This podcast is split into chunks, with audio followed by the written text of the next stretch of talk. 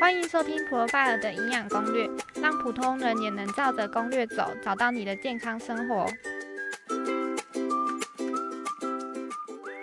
大家好，欢迎收听我们节目，我是 Julia。今天这节妈妈们有福了，我们邀请了营养师秋秋一起来聊聊孕妇饮食迷失的破解。不管你是准备生小孩，或是正在怀孕中，或已经生过小孩的妈妈们，都能够一起来收听这集节目哦。秋秋营养师你好，嗨，大家好，很高兴能够来到这个节目。我们大家都知道，在怀孕的时候，很常会有一些特殊的饮食偏方啊，或是很多东西都不能吃。那这边想问你，这是真的吗？各位妈妈们在怀孕的时候，真的都会听到一些各式各样，这个不能吃啊，那个不能吃，或是说你吃了这个会对宝宝不好啦，然后对，充满了就是满满的情绪勒索嘛。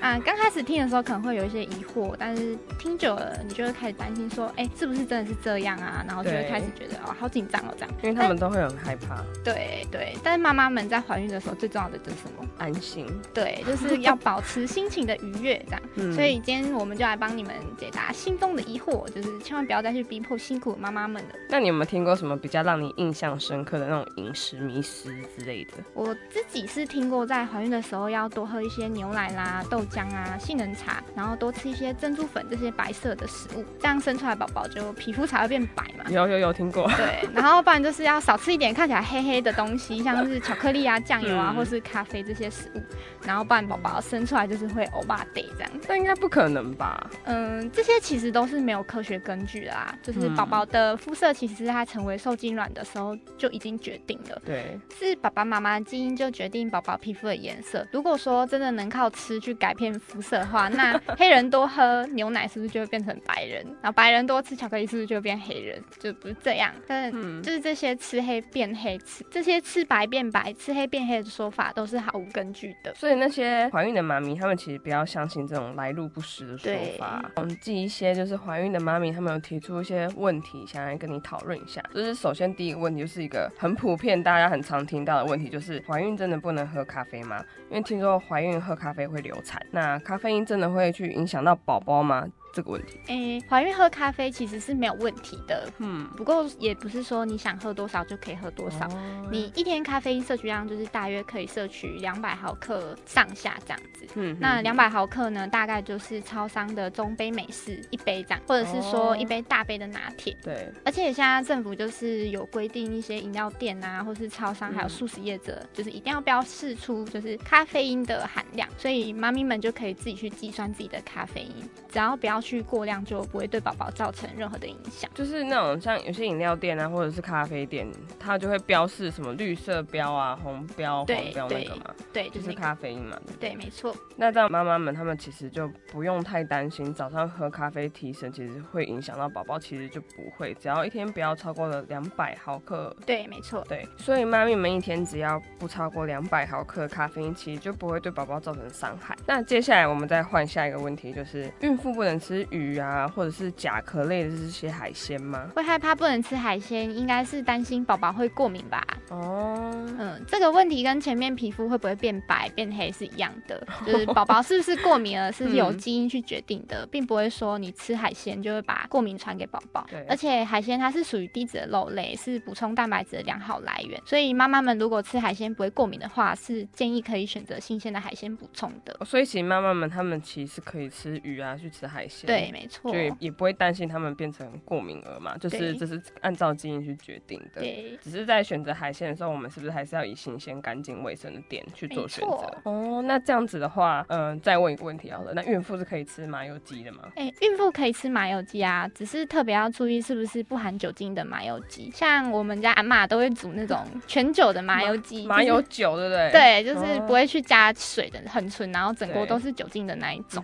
那像这种话，就是一定要避免。如果要吃的话，就是一定要选择不含酒的麻油鸡，因为孕妈咪们是必须要禁止喝酒跟吃到含有酒精的食物，因为酒精它是会通过我们胎盘去影响到宝宝的生长发育的，所以是有可能会导致畸胎的风险。不过妈咪们如果就是不小心喝到几口，其实也不用太慌张啦，就是赶紧多喝水啊，帮助酒精代谢出体外，然后下次 再多注意就好了。所以怀孕的妈咪其实都还是可以喝麻油鸡啊，只是要选择没有加酒的那种麻油鸡。对，没错，但是也要注意，就是不要吃太多，因为麻油鸡它是属于高油的料理，如果吃太多的话，就是有可能会导致我们肥胖啊，然后日后就会增加我们心血管疾病的风险。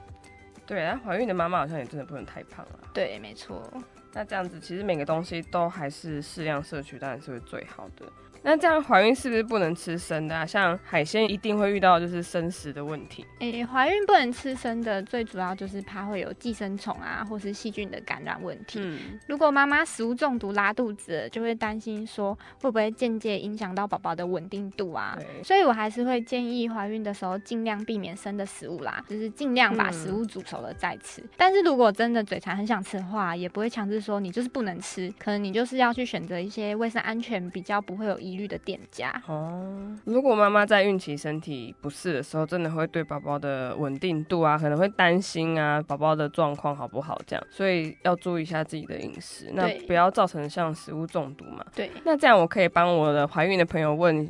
三个问题嘛，嗯，可以啊，可以啊。好，就因为我朋友跟我说啊，就是他们家邻居的阿姨都会跟他说，就是怀孕不可以吃辣，也不能喝冰的啊，不然宝宝生下来就会气管不好啊，然后就会气喘啊，就会咳嗽啊，这样。但因为他们家生老大的时候真的是。呃，妈妈比较爱吃冰，所以老大生下来的时候气管比较不好，然后生老二的时候就觉得说，哎，那不要吃好了，因为他也不敢吃。结果老二还就真的没有气管疾病方面的问题。那这这个部分是真的吗？还是只是他隔壁阿姨就是刚好哎猜到了，就刚好讲到，哎，其实也是乱讲的。嗯，对，这这些其实都是不正确的啦。怀孕不能吃辣这个说法，应该是在古代那个重男轻女的社会。嗯，以前就是有一个说法叫做酸儿辣女嘛，就意思是是说。怀孕的时候都吃酸的啊，就会生出男生。